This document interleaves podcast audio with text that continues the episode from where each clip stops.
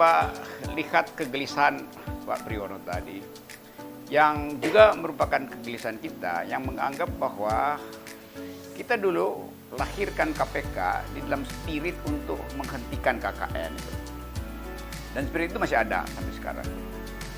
Yang gagal kita antisipasi adalah bahwa KPK sebagai lembaga independen akhirnya dia jadi medan perebutan kepentingan antara partai politik, DPR, presiden, dan masyarakat sipil. Masyarakat sipil ingin agar supaya pemberantasan korupsi itu jadi dalil utama KPK. Tuh. Tetapi karena KPK diloloskan melalui screening di DPR, maka kepentingan DPR masuk secara diam-diam juga ke dalam KPK. Karena sekarang KPK itu praktis lembaga di bawah presiden, maka presiden punya kepentingan untuk mengintip fungsi uh, tambahan KPK untuk memaksimalkan kekuasaan itu. Karena partai politik punya kepentingan dengan eh, tokoh-tokoh uh, yang ada di uh, tahanan KPK, maka dia juga masuk dalam KPK.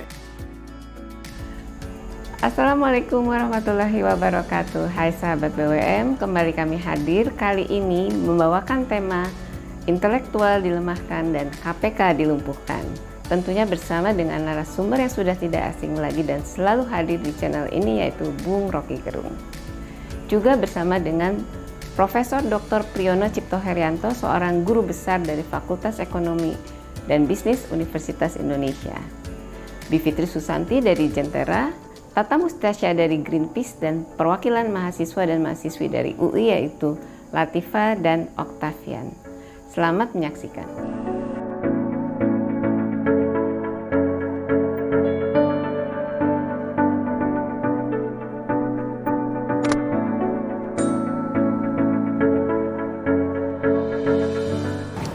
Oke, kita bertemu lagi di dalam upaya untuk memproduksi pikiran alternatif. Pikiran alternatif artinya pikiran yang didesain untuk menghalangi berlanjutnya oligarki, didesain untuk mempertahankan eksistensi KPK, didesain untuk mengucapkan secara terbalik hal-hal yang dipikirkan oleh kekuasaan. Jadi itu tema hari ini dan kita mau masuk dengan dua isu isu pelemahan KPK, bukan lagi pelemahan sebetulnya, pemberangusan KPK, dan isu penghalangan orang untuk berpikir, isu eh, pengekangan kebebasan kampus, the intellectual. Saya ikuti kegiatan di ruang publik dan menemukan bahwa millennials sekarang berupaya untuk memproduksi tadi isu alternatif. Bahkan terasa sangat radikal itu. Misalnya kemarin ada sekelompok pemuda yang secara sengaja menyelenggarakan webinar dengan tema dosa-dosa PDIP itu. Itu itu terang-terangan tuh. Isinya uh, panelisnya orang-orang kampus dan itu penuh sesak uh, situsnya nggak bisa masuk lagi tuh. Nah tadi siang juga ada sekelompok pemuda mendeklarasikan eh, relawan Jokowi Prabowo, Jokpro tuh. Jadi terlihat ada dua kegiatan sebetulnya di dalam politik kita. Kegiatan untuk memeriksa isi rejim dan kegiatan untuk mempertahankan kondisi rejim tuh.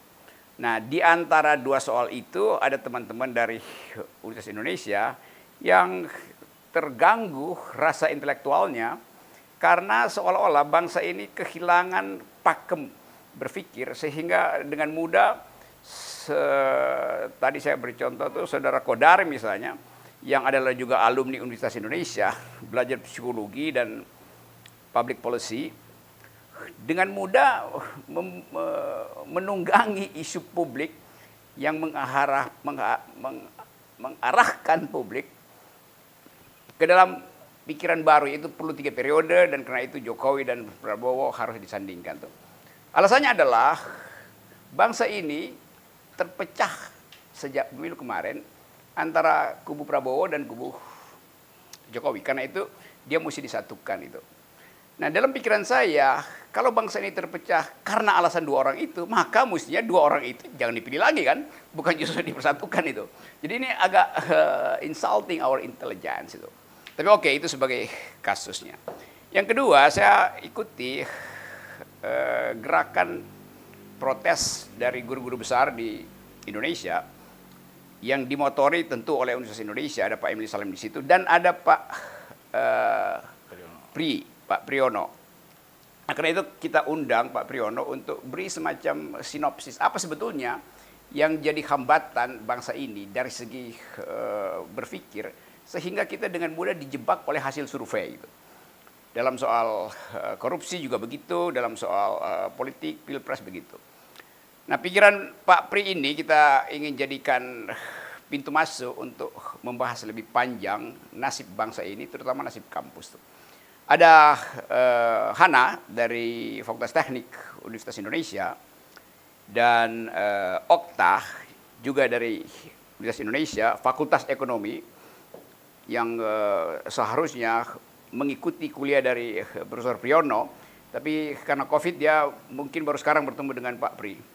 Nah, saya mengikuti tulisan-tulisan Pak Priyono ketika saya masih mahasiswa UI angkatan 79 tentang isu-isu demografi itu. Isu-isu yang berhubungan dengan uh, kependudukan tuh. Jadi Profesor Priyono kita kenal sebagai orang yang mengerti apa akibatnya bila politik itu menghalangi universitas untuk menghasilkan karya. Nah itu yang menerangkan sekarang kalau kita baca berita-berita itu seolah-olah sekedar berita dan tidak lagi di backup oleh intellectual discourse itu. Itu yang ada di dalam eh, kampus-kampus kita dan yang ditulis di media massa kita. Jadi kita memulai dari situ, ada Bivitri Susanti, juga dari uh, Universitas Indonesia, dari Fakultas Hukum, yang riset terus-menerus tentang uh, konstitusi dan hubungannya dengan keadilan sosial, hak asasi manusia, dan uh, anak pinaknya itu. Lalu ada Tata. Tata Mustasya juga dari FEUI bertahun-tahun mengamati uh, perilaku dari extractive industries. Bertahun-tahun membayangkan ada perubahan politik yang sebut aja agak radikal melalui bantuan gerakan sosial dan kelompok-kelompok kelas menengah. Jadi Greenpeace berupaya untuk membaca politik Indonesia dari perspektif lingkungan dan berupaya untuk menyelamatkan sisa-sisa oksigen yang ada di bumi pertiwi ini. Jadi bagian itu yang akan kita kupas sedikit. Dan saya ingin mulai dari Pak Priyono supaya ada semacam eh, tuntunan metodologis untuk membaca arah perubahan politik ke depan itu. Sekaligus dengan kritik terhadap kondisi intelektual di kampus-kampus besar di Indonesia hari ini. Silakan Pak Pri. Baik, terima kasih Pak Rocky. Eh, selamat sore teman-teman. Assalamualaikum warahmatullahi wabarakatuh. Waalaikumsalam. Jadi eh, kalau Pak Rocky tadi mengatakan baru masuk UI tahun 79, saya jadi merasa bahwa saya ini yang paling tua sekali di eh, pembicaraan sore ini. Jadi, ya tua tapi pikirannya muda. Meskipun ya saya dengar tadi Pak Emil juga pernah diajak ya. ngobrol. Kalau Pak Emil jauh lebih tua karena dia adalah dosen saya tentunya. Terus Faisal pernah diajak ngobrol katanya juga. Kalau Faisal itu adik kelas saya sebetulnya. Jadi anu eh, bagus juga kalau diambil. Jadi terus terang aja di Fakultas Ekonomi dan Bisnis ya sekarang kan namanya Fakultas Ekonomi dan Bisnis.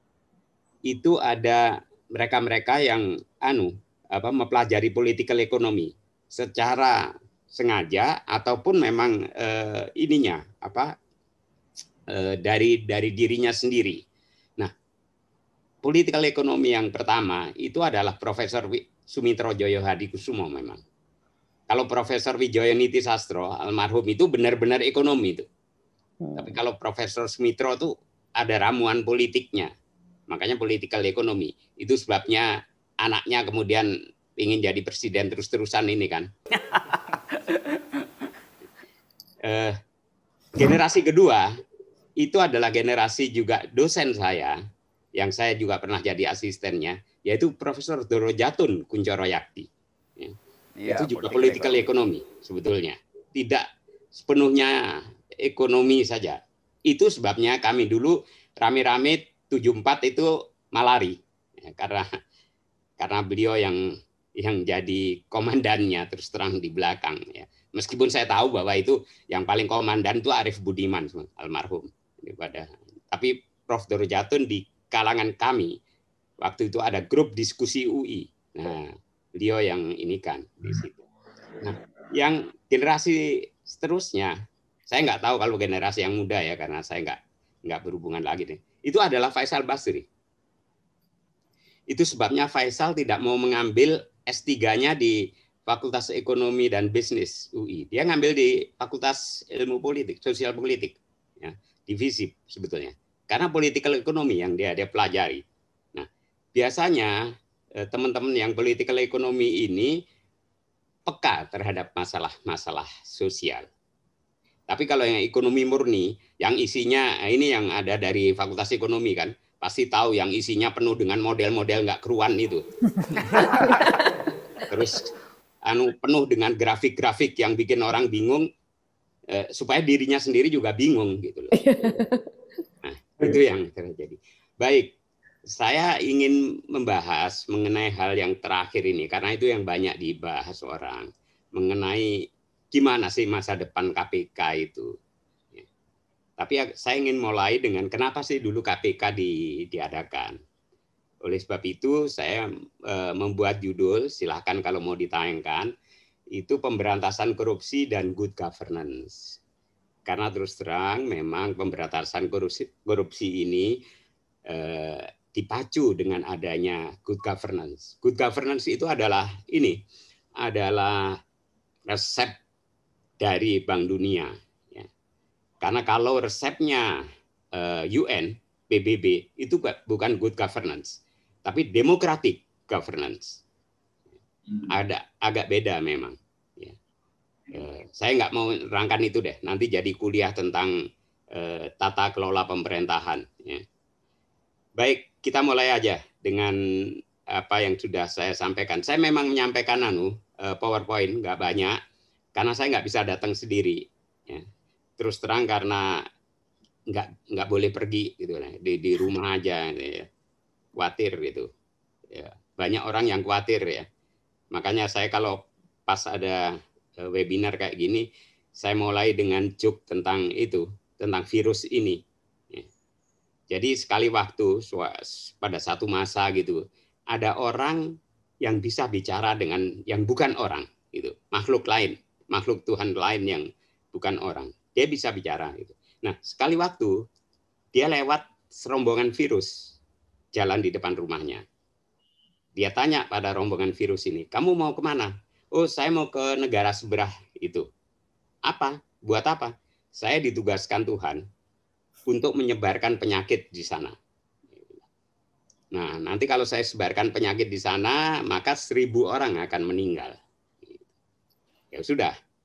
Kira-kira dua tahun kemudian, rombongan virus ini lewat lagi di depan rumah orang ini orang ini bertanya, kamu gimana? Sekarang saya udah mau pulang karena tugas saya udah selesai. Kamu itu bohong ya. Kamu dulu bilang pada saya dua tahun yang lalu bahwa hanya seribu orang yang meninggal. Ternyata kan di sebelah itu yang meninggal tiga ribu orang. Langsung virus ini pada ngomong, mana mungkin Tuhan bohong? Enggak lah. Yang meninggal betulan karena penyakit itu memang cuma seribu. Yang dua ribu itu meninggalnya karena stres, karena takut sendiri gitu. Nggak berani apa-apa.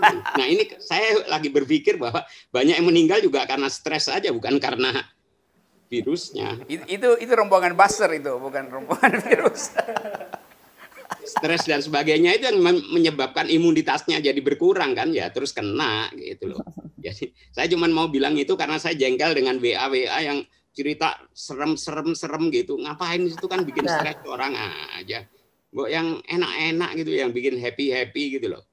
Setuju. Tapi yang saya akan terang anu sampaikan ini memang tidak happy terus terang aja ketika itu. Ya. Nah, jadi kenapa sih ada hubungan dengan good governance? Nah ini ini cuma eh, pengantar aja bahwa korupsi itu merupakan sisi gelap birokrasi.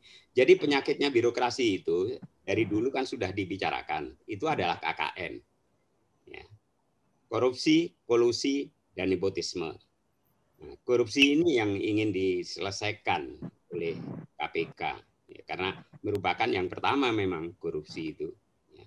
Kalau kolusi dan nepotisme itu kan tetap berlangsung sampai sekarang. Ya. Pengangkatan eh, pejabat itu selalu ini apa eh,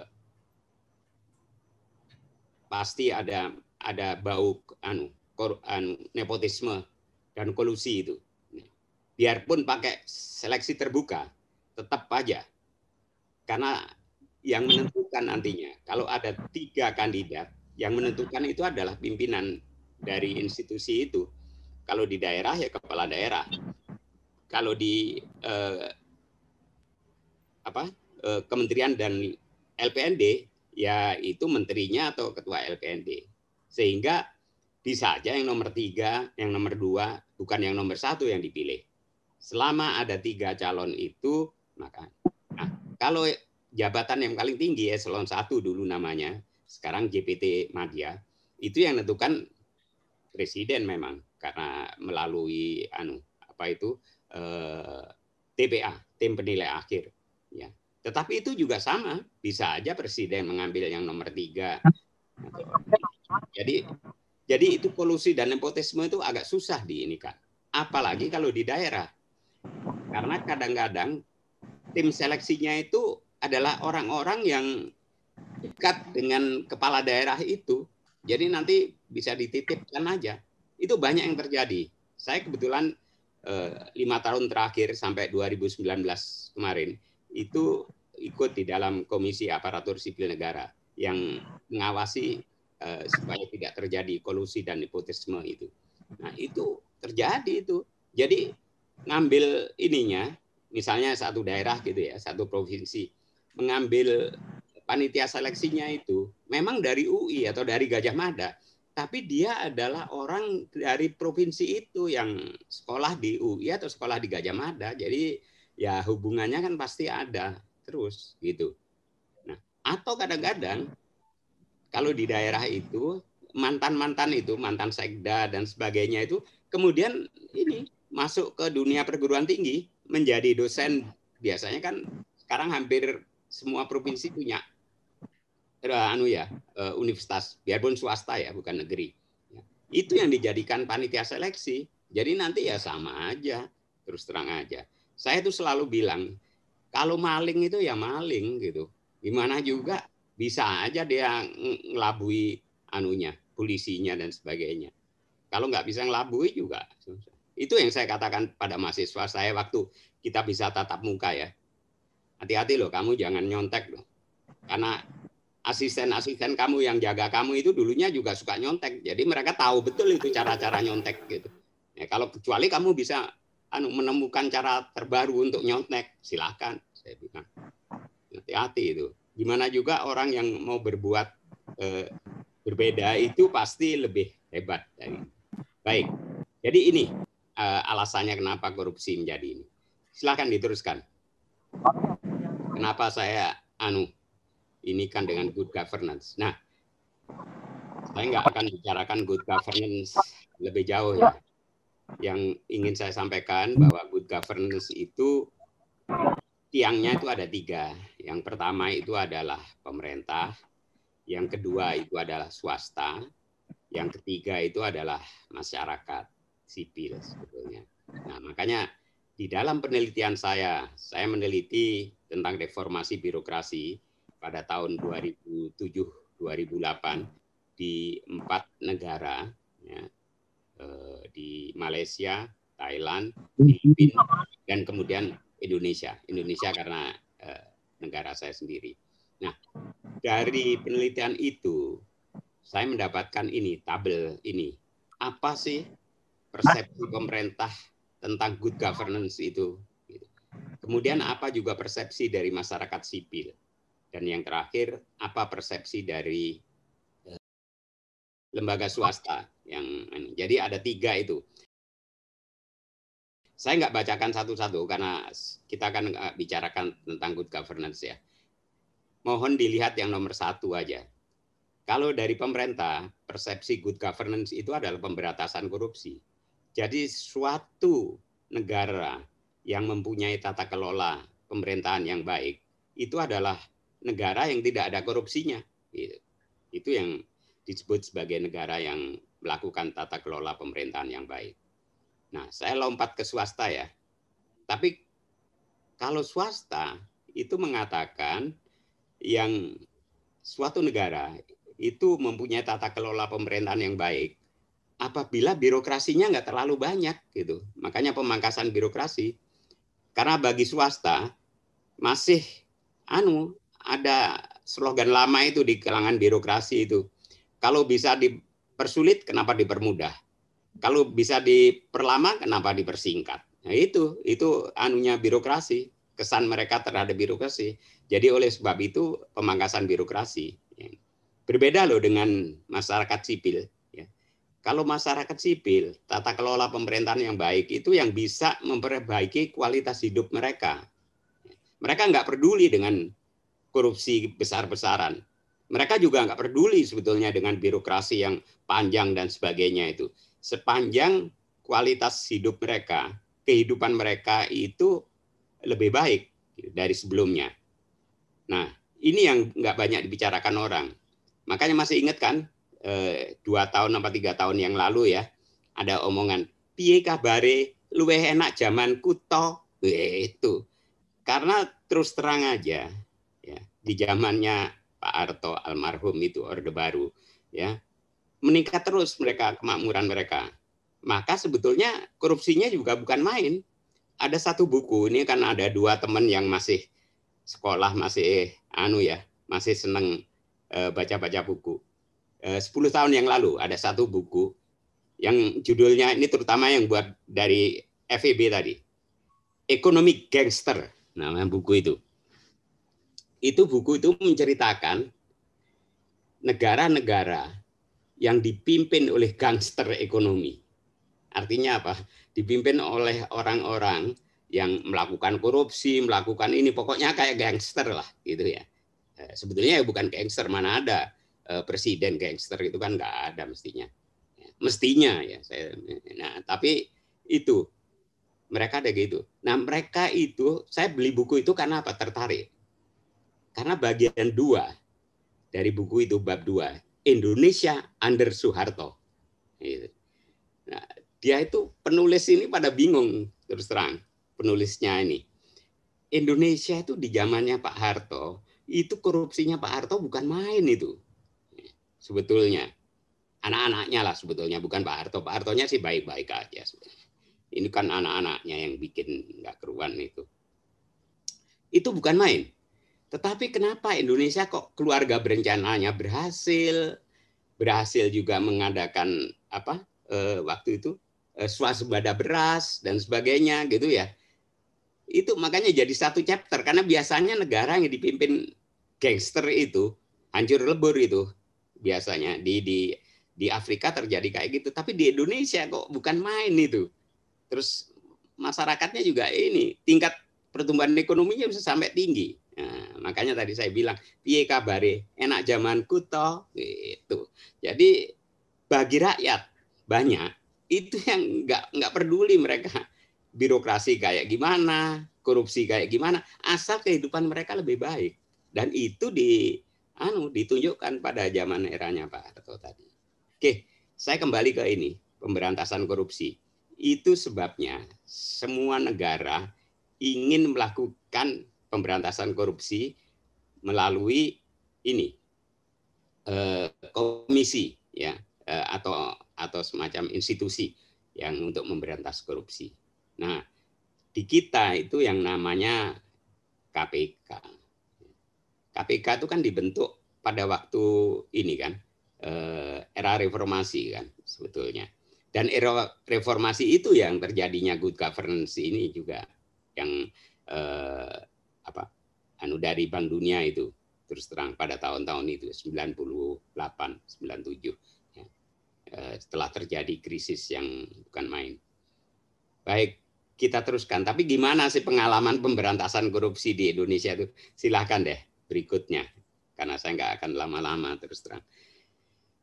Secara ini ya, secara garis besar, pemberantasan korupsi di negara kita itu sudah dimulai pada waktu Orde Lama. Karena tadi itu mereka tahu bahwa ini merupakan penyakit birokrasi.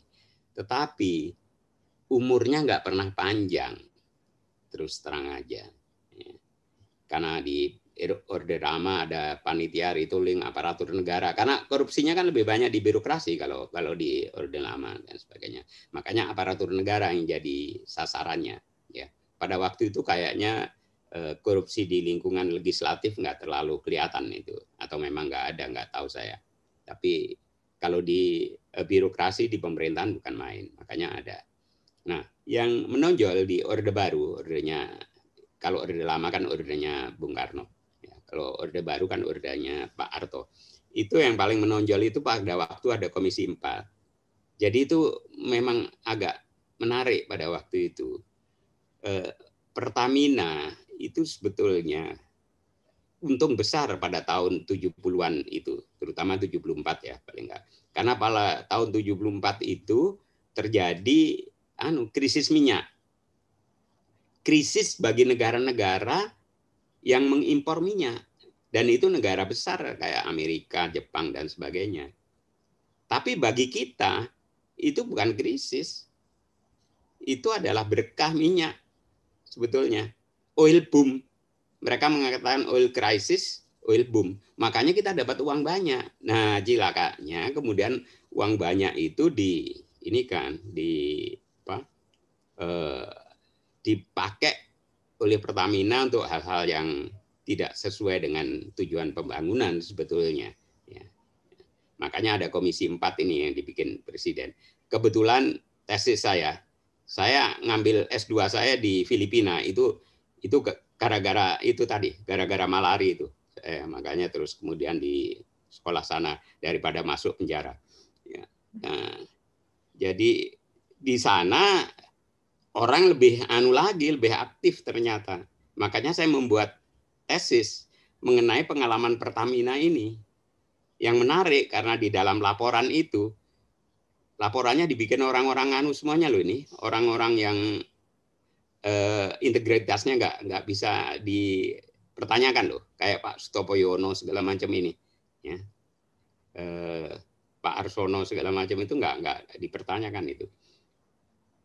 Kalimat terakhir dalam laporan itu mengatakan eh, ini krisisnya hanya bisa diselesaikan kalau harus ada yang keluar dari pemerintahan lah maksudnya. Apakah itu di rootnya Pertamina atau Presiden Republik Indonesia ya terang aja presiden milih di Rut Pertamina kan dikeluarkan. Itu Pak Ibnu Stowo almarhum ya pada waktu itu. Nah ini. Tapi Komisi 4 itu coba lihat, cuman 4 bulan kok kemudian. Ya karena bikin laporan kayak gitu ya sudah presiden terima, sudah diinikan, dibubar anu apa, dipecat Pak Ibnu. Nah, kemudian ya komitenya komisinya sendiri ya dibubarkan aja gitu. Nah, di reformasi ini kembali di ini kan gara-gara ada itu tadi good governance tadi di digalakkan itu sebetulnya mulai tahun 2001 itu digalakkannya dengan macam-macam itu ya yang kemudian tahun 2004 zamannya Ibu Megawati beliau menandatangani itu apa undang-undang untuk KPK ini Komite Pemberantasan Korupsi. Nah, pertanyaannya yang sedang tadi di sampaikan itu ya. Kenapa sih KPK ini sekarang mau dilemahkan dan mau diinikan? Kalau anda semuanya melihat pengalaman ini komite-komite itu kan nggak lama. KPK ini terlalu lama. Jadi ya sudah dibunuh aja sebentar lagi. KPK kan sudah mulai dari reformasi yang saya bilang. Katakanlah 2004 itu sekarang udah berapa sudah lebih dari 15 tahun. Ya. Jadi panjangan itu. Karena salahnya di mana sih? Salahnya itu KPK terlalu berkuasa gitu. KPK itu mengambil alih semua apa yang dikerjakan oleh anu eh, aparat hukum yang lain. Penyidikan itu kan sebetulnya tugasnya polisi. Cuman karena kita nggak percaya pada polisi, kemudian diambil alih KPK. Penuntutan itu kan sebetulnya pekerjaannya kejaksaan. karena kita tahu bahwa sering kali kejaksaan tuh sering nuker perkara dengan anu dengan apa itu eh, bawa dulu dulu masih HI namanya eh, Hotel Indonesia membawa tas kecil tas kerja itu ke HI ketemu dengan orang yang sebetulnya akan ditahan itu eh, dia bawa itu isinya berkas-berkas perkara kemudian dan nanti dapat dari orang itu tas kecil juga yang isinya ya lembaran-lembaran itu uang itu. Nah jadi kita nggak percaya lah dengan itu. Makanya KPK punyai ini tugas penuntutan. Masih nggak percaya dengan penegak hukum yang lain, kehakiman. KPK punya anu pengadilan tipikor sendiri. Jadi tiga urusan dari aparat hukum itu diambil alih oleh KPK ini yang terlalu berkuasa itu. Sementara model KPK, Komite Anti Korupsi di negara lain, yang paling tidak yang saya empat negara itu yang saya ini kan, itu tidak mempunyai apa ya kewenangan seperti itu. Paling penyidikan, karena nggak percaya mereka pada anu, polisi mereka. Paling jauh itu sampai penuntutan itu, kalau mereka nggak percaya pada kejaksaan mereka. Ya, jadi nggak nggak ada itu yang punya kekuasaan sampai tiga gitu. Nah, ini kan kurang asem sebetulnya. Ya. Udah itu makin lama makin berani-berani lagi. Ya, marilah kita selesaikan aja. Cara menyelesaikannya kan macam-macam ya. Kalau di orde lama ya komisi 4 dibubarkan gitu aja. Sama dengan di orde lama kalau nggak ini dibubarkan. Nah kalau sekarang dibubarkan sulit, sulit itu karena banyak kayak Mbak Fitri, Mbak Anu pas ini tadi ya, yang semuanya pasti akan protes kalau KPK dibubarkan. Caranya gimana ya? Dibikin mati pelan-pelan aja. Kayak anu, kayak pegawai negeri, pegawai negeri dulu kalau mau pensiun, saya sekarang udah pensiun kan sebagai guru besar karena umur saya sudah ketuaan itu. E, dulu ada periode namanya MPP.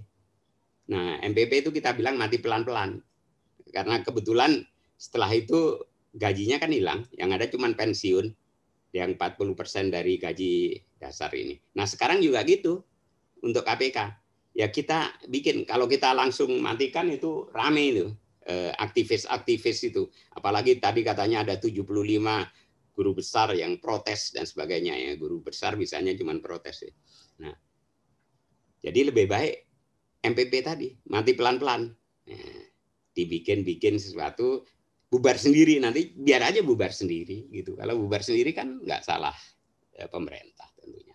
Ini aja mungkin eh, Mbak Wiwi yang bisa saya sampaikan lebih awal eh, untuk ini. Nanti silahkan aja didiskusikan. Terima kasih. Assalamualaikum warahmatullahi wabarakatuh.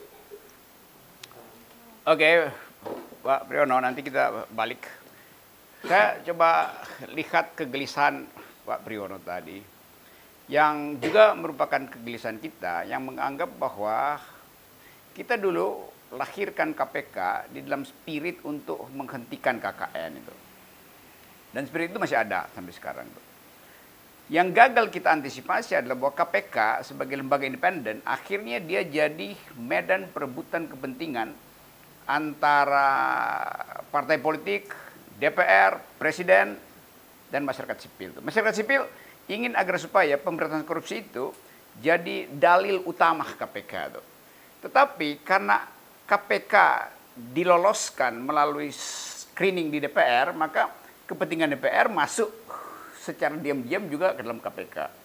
Karena sekarang KPK itu praktis lembaga di bawah presiden, maka presiden punya kepentingan untuk mengintip fungsi uh, tambahan KPK untuk memaksimalkan kekuasaan itu.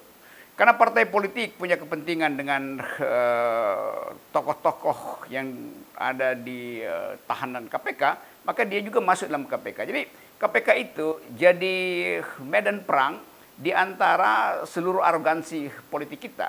Partai yang arogan, yang nggak ingin uh, tahanan KPK itu dapat hukuman maksimal, pasti lakukan intervensi itu. DPR yang punya kepentingan untuk mengintai jangan sampai KPK uh, membekuk legislator. Legislator juga mengintai itu. Presiden jelas punya kekuasaan untuk mengintai karena potensi KPK untuk melemahkan lawan politik. Jadi kalau kita lihat tadi dengan pendekatan politik ekonomi, maka kita lihat KPK itu jadi interplay di antara kekuasaan politik, bukan lagi interplay di antara mereka yang berupaya untuk menghasilkan Indonesia yang bersih itu. Jadi itu saya kira uh, poinnya tadi dan kita mengerti sekarang kita bukan kita bingung, tapi kita tahu bahwa yang kita inginkan tetap di dalam rangka semangat reformasi itu. Ya itu dasarnya kenapa kemudian mahasiswa UI terus-menerus ingin mengepung KPK. Dulu kita mengepung KPK itu untuk melepaskan KPK dari mulut buaya tuh. Karena itu periode cicak buaya tuh. Sekarang kita mau lepaskan KPK dari mulut berbagai macam binatang melata itu. Mulai dari buaya, kodok di situ, ada ular di situ tuh. Dan kita dihalangi justru sekarang oleh polisi itu. Jadi terbalik, dulu uh, kita mau keluarkan polisi dari KPK, sekarang kita dihalangi masuk ke KPK untuk mengacak-ngacak sarang-sarang binatang melata itu. Bisa sebut binatang melata bukan dalam rangka anti binatang, tapi sifat-sifat yang sering kali dipasangkan pada KPK itu makin lama makin terasa bahwa ada semacam arogansi di dalam KPK. Nah saya melihat bahwa tentu saja KPK mungkin tidak akan dibubarkan, tapi akan dipakai untuk kepentingan menangkap koruptor yang anti kekuasaan itu. Jadi koruptornya disebut sebagai koruptor karena dia anti kekuasaan itu. Jadi oposisi itu partai-partai yang oposisi, tokoh-tokoh yang eh, kritis juga akan dicari-cari kesalahannya. Itu yang sekarang ada di back mind publik. Saya mau ke Bivitri kasih komen sedikit tentang uh, nasib KPK ke depan uh, sekaligus uh, mengevaluasi apa yang diucapkan tadi oleh Profesor Piono. Itu sejarahnya bagus tadi diterangkan perlahan-lahan. Dan kita uh, sering kali luput untuk membandingkan apa yang dilakukan oleh Orde Baru, Orde yang otoriter, tapi sering dianggap dia benevolent. Dan karena itu uh, ada solusinya itu dengan dalam empat hari selesai. Ini soal KPK udah udah dua tahun terakhir nggak selesai masalahnya tuh. Bivitri Susanti. Bukan dulu sedikit ya biar lebih jelas. Jadi uh, iya persis terima kasih uh, banyak buat Pak Rio karena membantu kita untuk melihatnya dalam perspektif yang lebih luas begitu. Jadi dari uraian uh, Pak Priyo tadi sebenarnya kita bisa melihat bahwa istilah Pak Priyo tadi memang sudah saatnya KPK dibunuh. Jadi seakan-akan uh, apa uh, sangat negatif, tapi itulah kenyataan yang harus kita terima sekarang. Nah, uh, eh, KPK itu bisa dikatakan ke depannya dengan kondisi MPP itu kata Pak Priyo ya nanti pelan-pelan itu uh, memang sekarang pertempurannya persis di apa yang barusan disampaikan oleh Bang Rocky yaitu apakah KPK akan jadi uh, kita istilahnya tuh kalau di kalangan masyarakat sipil apakah mau kita delegitimasi misalnya kita abaikan. Jadi ibaratnya dibubarkan tapi bukan secara kelembagaan tapi uh, tidak diberikan legitimasi lagi oleh masyarakat sipil. Tapi ada bahayanya dengan cara itu karena nanti KPK bisa jadi senjata. Karena sekarang isinya binatang-binatang melata itu gitu ya. Nanti jadi senjata uh, oleh kekuasaan untuk um, melancarkan apa pun yang mau dia inginkan gitu ya. Misalnya proyek-proyek mau uh, yang korup justru dipertahankan jangan sampai kena. Sekarang sudah terbaca sebenarnya. Kalau misalnya kita lihat kemarin ada apa truk dari salah satu PT John Lin ya, ya itu yang hilang. bisa dilarikan uh, karena ternyata OTT-nya atau uh, penyitaannya itu bocor. Dan bocor ini ternyata juga bukan yang pertama. Kalau kita lihat kebocoran-kebocoran upaya-upaya paksa ini terjadi sebenarnya ketika uh, Pak Firly yang sekarang ketua KPK masih menjadi deputi penindakan. Itu kebocoran terbesar sampai ada uh, petisi dari para staf KPK sendiri. Nah, jadi saya ingin memberikan itu Bang Rocky untuk menggambarkan uh, pertempuran yang tadi Bang Rocky sampaikan, ya dia sebagai suatu arena uh, apa namanya politik bagi pihak-pihak tadi itu nyata terjadi dan sudah sering sekali. Dan diperhatikan saja tadi uh, disebut-sebut soal binatang melata itu kan karena sebenarnya cicak buaya ya 2009 itu semua terjadi persis ketika ada kekuasaan yang diacak-acak. Entah jenderal polisi entah politisi ya seperti Setia Novanto. Jadi 2009 cicak buaya kemudian 2012 kemudian 2015, ya, kemudian 2017 dan akhirnya berhasil 2019. Uh, dan saya melihatnya juga ada uh, konsolidasi kekuatan yang makin makin solid di kalangan oligarki. Yeah. Kalau dulu itu dan kita agak lalai Bang Rocky ya. Jadi hmm. saya kira ini juga menarik sih didiskusikan. Kita sebenarnya agak lalai kalau mau diakui. Uh, 98 itu kita repot.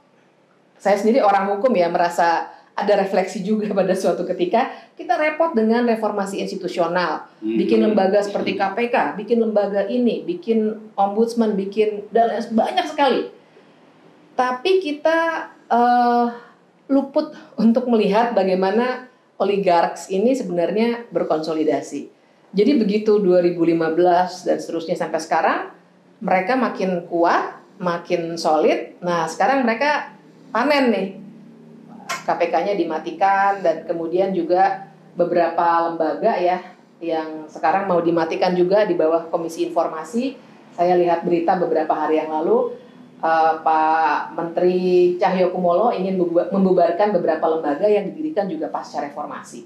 Nah, jadi saya kira ini mulai dipreteli dan uh, eh, KPK ada adalah suatu pembongkaran yang masif sekali dan sebenarnya kita harus khawatir lembaga-lembaga lain pasca reformasi yang sebenarnya waktu itu didirikan untuk memenuhi tuntutan reformasi dan kemudian untuk ya demokratisasi begitu ya akhirnya diruntuhkan satu-satu sampai uh, barangkali nanti kita akan balik lagi ke masa-masa orde baru kondisinya.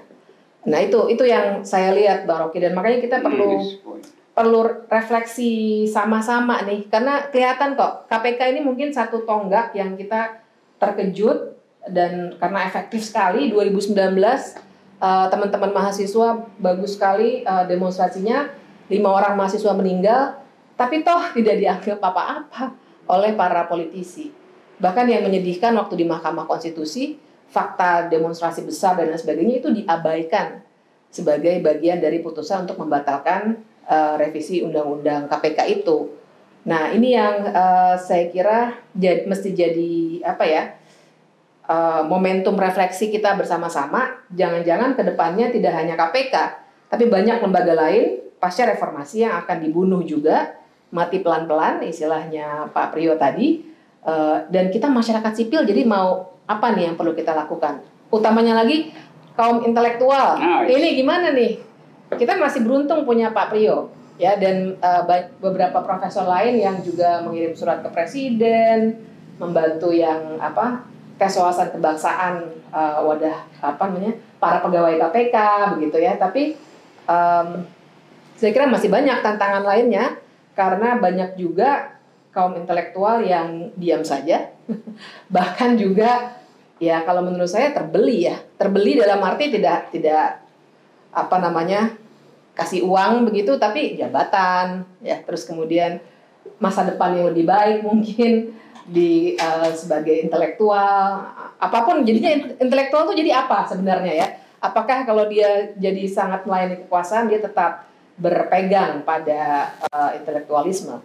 Nah itu saya kira yang apa tadi begitu Pak Priyo memaparkan uh, paparannya hal-hal itu yang saya pikirkan begitu ya dengan melihat sejarah itu. Karena memang konsisten konsisten sekali uh, jadi ada 10 lembaga pemberantasan korupsi dengan KPK-nya ya mulai dari uh, tahun 59 terus ada tahun 63 dan seterusnya. Itu semua memang begitu dia efektif dibunuh. Efektif dibunuh gitu.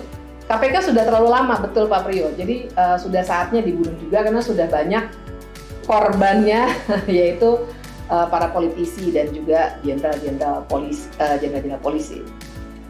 Oke, okay, saya rumuskan begini ya uh, uraian Bibi tadi